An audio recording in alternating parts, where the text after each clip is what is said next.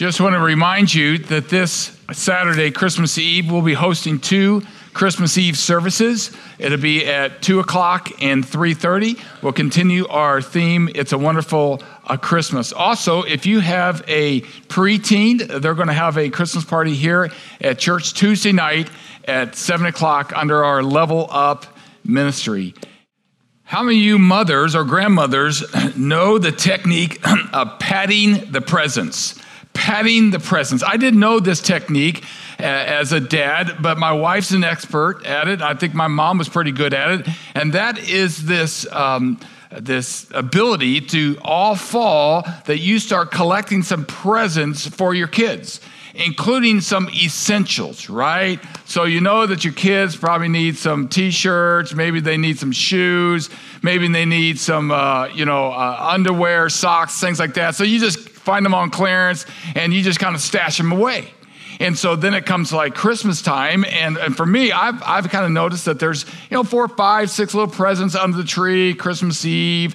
And all of a sudden, Santa Claus shows up. And by Sunday, that morning, all of a sudden, there's all kinds of presents. And they came out of nowhere, right? And I'm like, where'd you get all those? Well, I've been collecting. I see. Well, at the comfort home, uh, we have a tradition and that is that our uh, boys get to open up one present on Christmas Eve, but there's a limited amount of presents. Now, they've been uh, traumatized through the years because um, they have to select just one. And uh, my wife Terry, she has only three or four of them. And usually one of these presents are one of those essentials, right? And once in a while, they're notorious for opening up that one present and there's a pack of underwear, right? It just really disappoints them, frustrates them. Have you ever been disappointed with the present? Have you ever been disappointed at Christmas time? Maybe you've been disappointed in your life. The other day I got disappointed right? Uh, so my family, my wife is like, hey, what do you want for Christmas? Uh, we'd like to get you some presents. And I'm like, I don't know. Let's think. I, I was really struggling. I, I, I got about everything I need. And, and I came up with something. I said, you know, I need a watch. I, I just need an old school watch. My other one broke, and that's what I kind of prefer. So we're out shopping.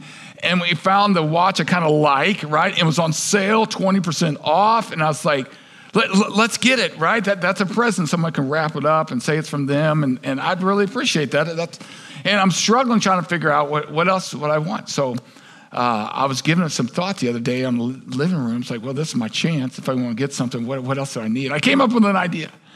And Terry's in the kitchen. And so I said, hey, I came up with this idea about a present someone can get me. And, and it's this. And, and you know what came back from the kitchen? She says, you already got a watch. I was like, That, that's it for me, right? It was on sale. What are you talking about, right? Now, she was just kidding, but you know, I was like kind of disappointed, right? I mean, where's my presence, right? Have you ever been there? Well, we're going to talk about that in just a little bit, but I want to welcome you to this um, Christmas service here at Faithbrook. It's good to see everybody. Your kids look fabulous. You look fabulous. It's a great time to worship together. If you can't make it, you're watching us online. I know some of you uh, are not able to uh, get out, or you're in another state watching Faithbrook today. Welcome to this beautiful Christmas uh, service today. It is one week that we will be uh, celebrating Christ's birth. I know many of you are looking forward to gathering with family, uh, maybe hanging out in your home in pajamas, eating some cocoa, and uh, it's a wonderful time of the season. But it's not always super wonderful.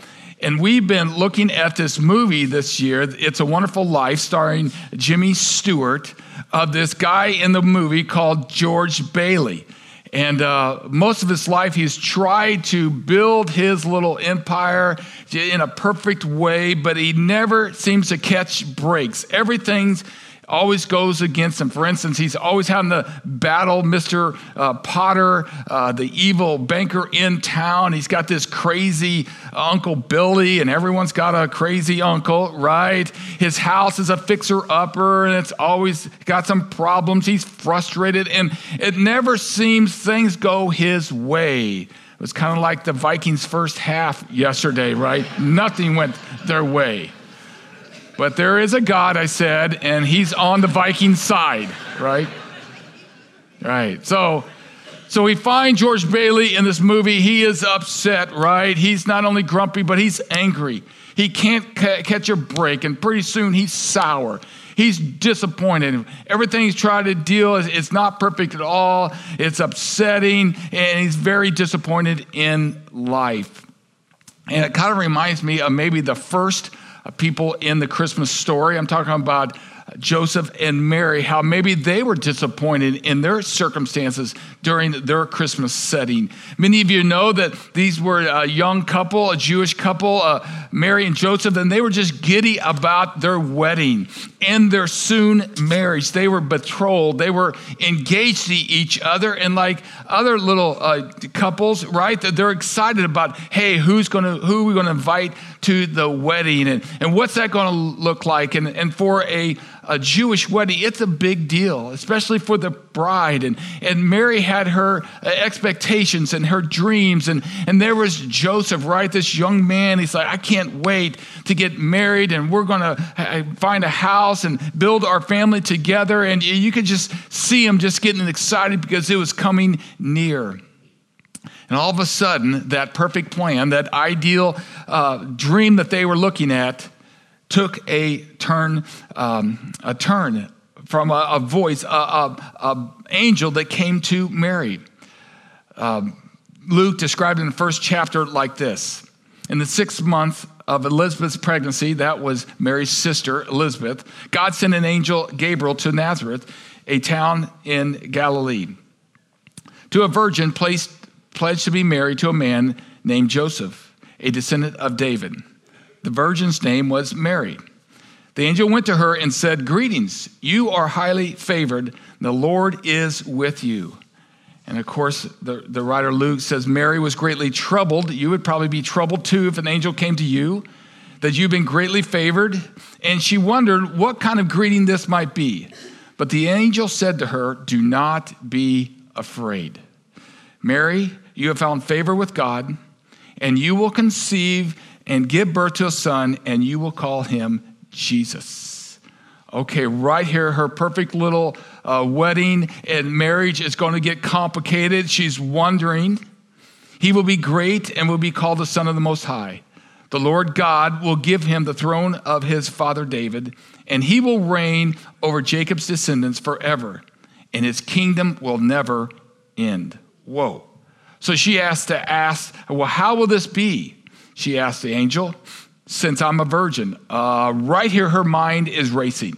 Right here, she, she's thinking about uh, things are changing. First of all, she's like, uh, How is this physically going to happen? That's a really good question. Since I'm a virgin and I'm going to get pregnant, uh, yeah, right. Okay, then how do I break the news to Joseph? That's going to be a little awkward. Uh huh, right. Um, and, and what about the wedding plans? Uh, I'm going to be with child and people are going to be talking and this thing's all going to be collapsing and falling apart. What about my reputation? And ultimately, how is this going to affect my life that I kind of had planned out? Now, back in Matthew's account, there, there's Joseph, and uh, he's dealing with disappointment. In fact, we see Matthew writes it this is how the birth of Jesus the Messiah came about.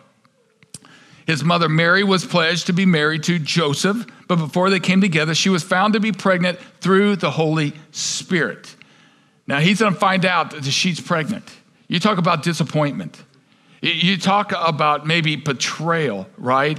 Because in his mind, there's only one way this could happen a lady, his fiance, to be pregnant. Uh, uh, have you ever been betrayed? Have you ever been hurt by someone that you put faith in and that you loved? And, and this is probably the tension and situation that's going around in, in Joseph's mind.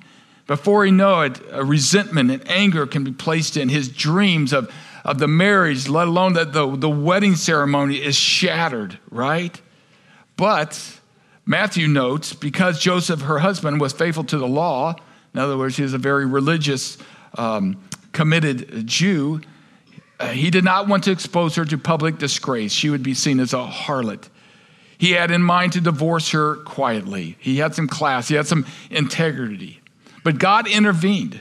It says in the scriptures, but after he had considered this, an angel of the Lord appeared to him in a dream and said, Joseph, son of David, do not be afraid to take Mary home as your wife, because what is conceived in her is from the Holy Spirit. And she will give birth to a son, and you will give him the name Jesus, because he will save his people from their sins. Now, Joseph had to wrestle with his disappointment. He had to wrestle with his dream and the picture of their marriage and their life together being altered and maybe even uh, uh, uh, changed drastically. And, and, so did Mary, right?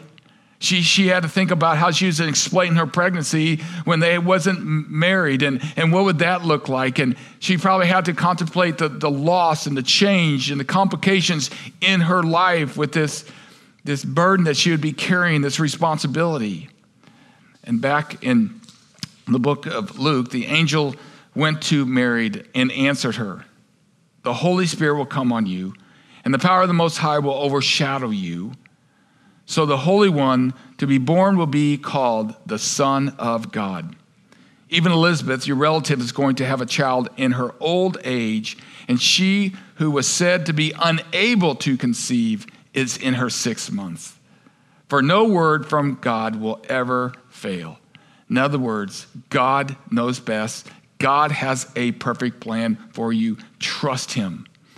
And something changed in Mary when she responded, I am the Lord's servant. May your word in me be fulfilled. And then the angel left her. Wow. Something shifted in Mary's soul, something shifted in her mind. She realized that she was losing this idyllic wedding and marriage and this home. But something so deeply changed her that she started rejoicing. She started understanding uh, the benefit of the world and those around her, and even herself and Joseph. And later in that chapter, she starts singing and writing a song My soul glorifies the Lord. My spirit rejoices in God, my Savior, for he has been mindful of the humble state of his servants. From now on, all generations will call me blessed, and they have. For the mighty one has done great things for me. Holy is his name. It is setting in. Christmas is setting in, and Christmas shifts our perspective, my friends. When we realize what Christ has done and can do in us, it starts changing the way we view things. It makes a difference. A lot of times we do get a little grumpy when we don't get that present or that, that dream or that job or that reaction that we were thinking of in our life. And before we know it, we're a little selfish. And sometimes when we find ourselves disappointed, sometimes we find ourselves a little grumpy, maybe it's because life is too much about us, right? That, that we, we always want our way. And for Mary, there was a breakthrough. There was a spiritual breakthrough in her life. And she realized there's something bigger than her dreams, something bigger than her desires. It was God's desires that would benefit not only her future family, but all of us in the world. I think this is the idea that George Bailey was conveyed in the movie It's a Wonderful Life. Now, a couple weeks ago, we looked at George Bailey. He was upset. His dreams were not coming true. In fact, it all started to collapse, and he went into deep depression and started contemplating a suicide. And he was he was crying out, saying, "You know, I wish I was uh, never born." He felt so sorry for himself. He was so low, right? And all of a sudden, God started to intervene. We found a clip that he was at a bar and he's praying, God, I'm not really a religious man, but if you're up there, show me the way. Show me the way. Have you ever cried out to God before? God, I need you more than ever. And God started intervening. In fact, just like the Christmas story, God sent an angel. His name was Clarence. He was kind of an older, frumpy kind of angel, but, but uh, he found George uh, contemplating suicide, standing on this bridge, about to jump into this icy river. And so all of a sudden, Clarence, out of the blue, jumped into the river right in front of George Bailey.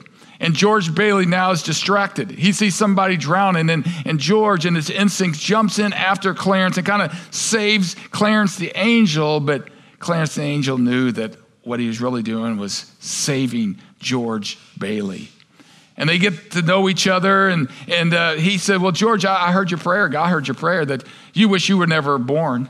And so let's go around the town and see what that looks like. And so he takes them on a journey to just go around Pottersville, I mean, uh, Bedford Falls. It's not Bedford Falls because he was never born. And, and he sees the difference. And uh, the place is dark and gloomy, and people didn't even know who he was. And uh, there was uh, problems everywhere. And finally, he gets the message that his life counted. It counted with God. It counted uh, to the community. And this Clarence offers him a new perspective, a new way to look at life.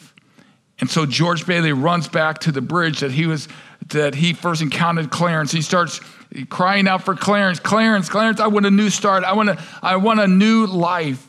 Because he realized the life wasn't all about him. And God was working in his life. And we submitted that George Bailey started receiving what Isaiah chapter 9 talked about the God that is a wonderful counselor, a mighty God, the everlasting Father, the Prince of Peace. And a wonderful life comes when we accept the wonderful gift of God, Christ Himself, in our hearts, to have Him sweep away our sins, that we can live free and whole in Christ and have eternal life. And George Bailey was like a new man. His soul was connected with God, and all of a sudden, things started shifting in his perspective. And we find a man that is very grateful for what he has. And in this clip, you're going to see he runs through the town and he runs back home. And look how he now appreciates the things that he didn't appreciate.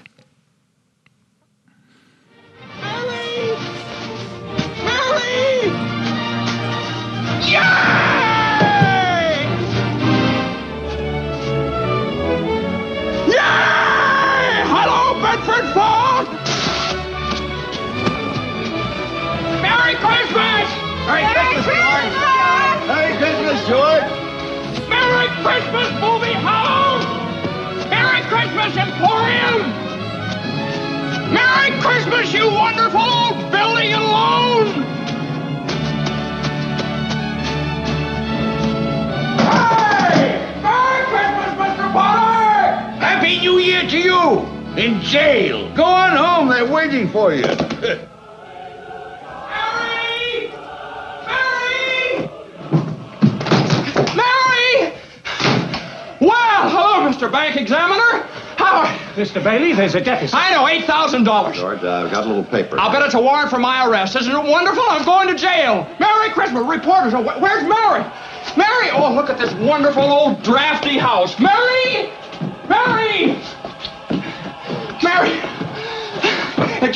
Have you seen my wife? Merry Christmas, Daddy! Daddy! Kids! Pete! Oh. oh Kids! Janie! Janie! Tommy! Oh, look at you. Oh, I could eat you up. Where's your mother? She went looking for you. With Uncle she... Billy. Daddy! Zuzu! Zuzu, my little ginger snap. How do you feel? Fine. Not a smidge of temper. Not a smidge of temper. Hallelujah. Hello. George! George, Mary. darling, where Mary. are you? George, darling, where are you? Oh, George, Mary. George, George, George. Oh, let me touch you. Let me touch you. Are you real? Oh, George. Just... George. Oh, you have no idea what's happened to me. I have no idea. You have no idea what's happened to me because something changed deep in George Bailey's heart. And pretty soon he started appreciating the smallest things and even the most difficult things in his life.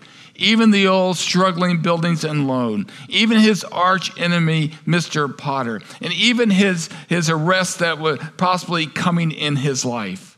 It's like he had a new appreciation for all the things that he didn't appreciate. And this is what Christ is wanting to us to get a hold of today. Sometimes we are so busy on things that we need to get done that, that things that maybe we haven't uh, received before, and we forget to appreciate the small things, the imperfect things, the mundane things. We saw George Bailey's like, man, I, I just love my kids, right? They didn't have to be perfect, they didn't have to uh, have the highest scores, and he just loved them and appreciated them. I think that's why so many people come to these Christmas pageants or programs, right? These kids, they don't have to perform perfectly. All they have to do is smile and give it their best. And if they make a mistake or don't stand perfectly, we kind of love that because it's innocence. It's something in our society that's genuine, that's authentic, that's, that's full of love. And we are drawn to the things that are pure. We're drawn to the things that are simple. And this is God's heart. He wants us to see what He sees. And God doesn't always um, lean into the, the fabulous and the shiny and the accelerant, but a lot of times God is in the simple, the innocent, the mundane, if you will, because Christ can shift our perspective. You know, I grew up in a home where a mother knew how to pad the presents, and she was always uh, uh, on the hunt for some clearance shirt, something for me.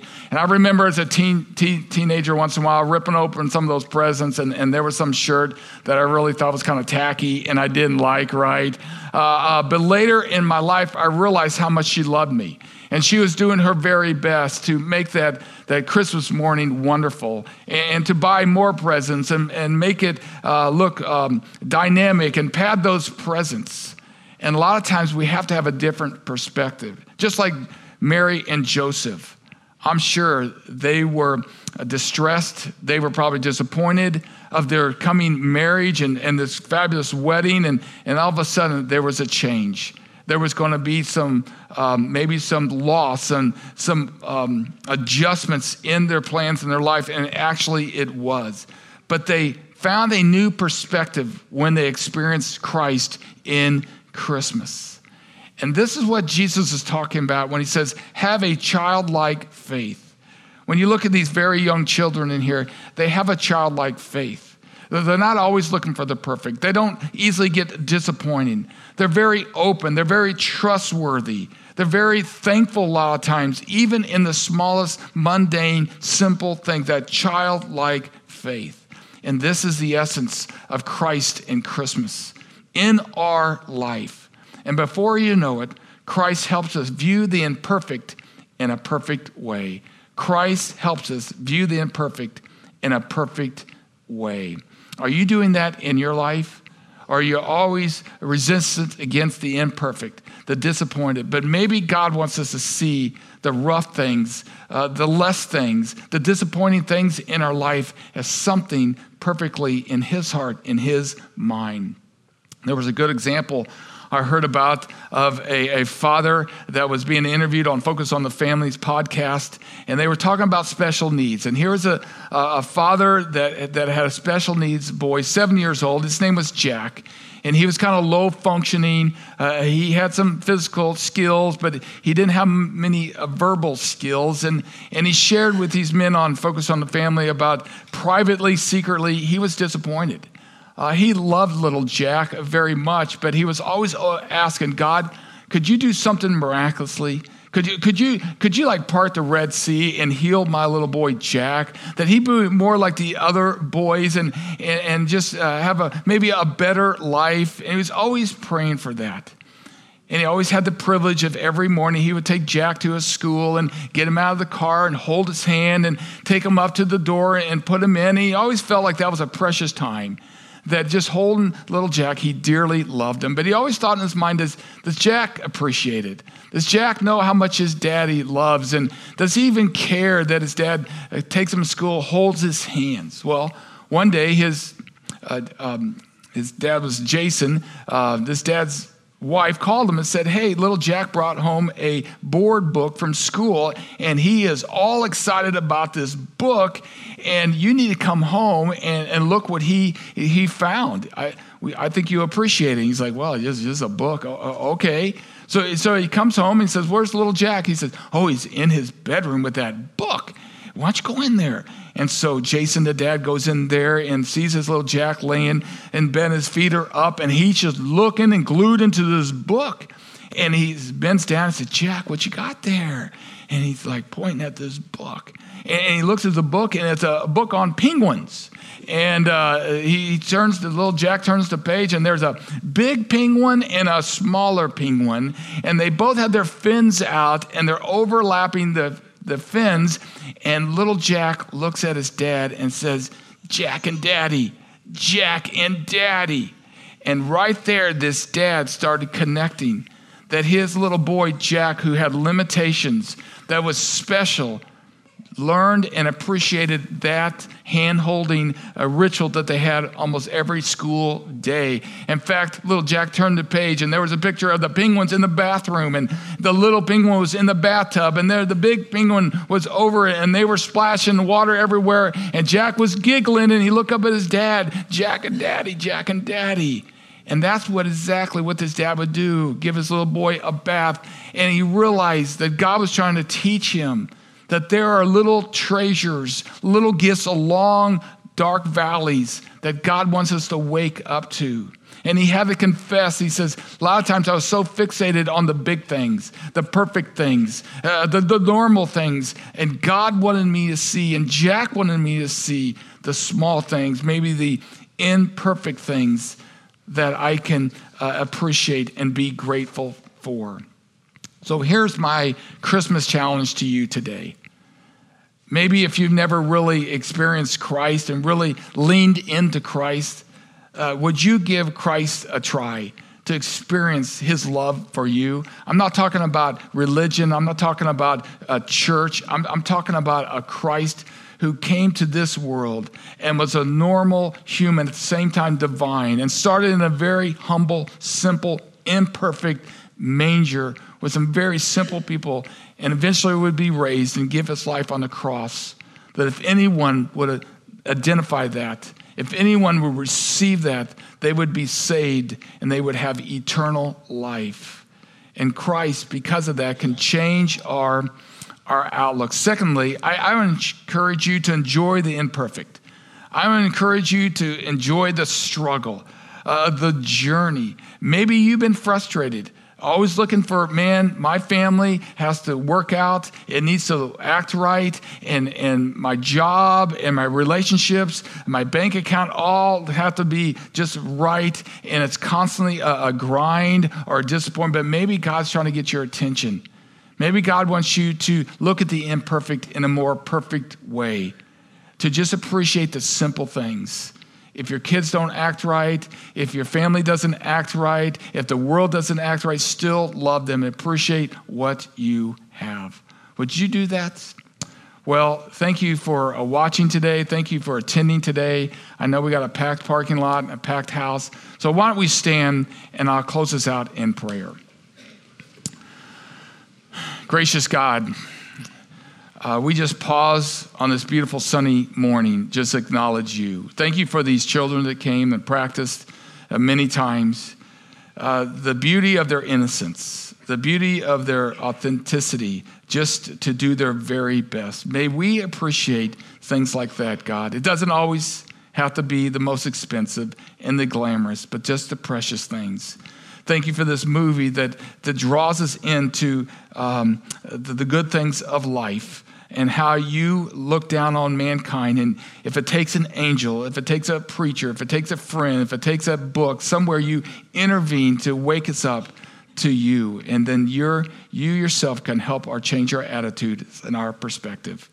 We love you, we need you, and we uh, pray blessings over these families, these grandparents, and all that are watching and coming today.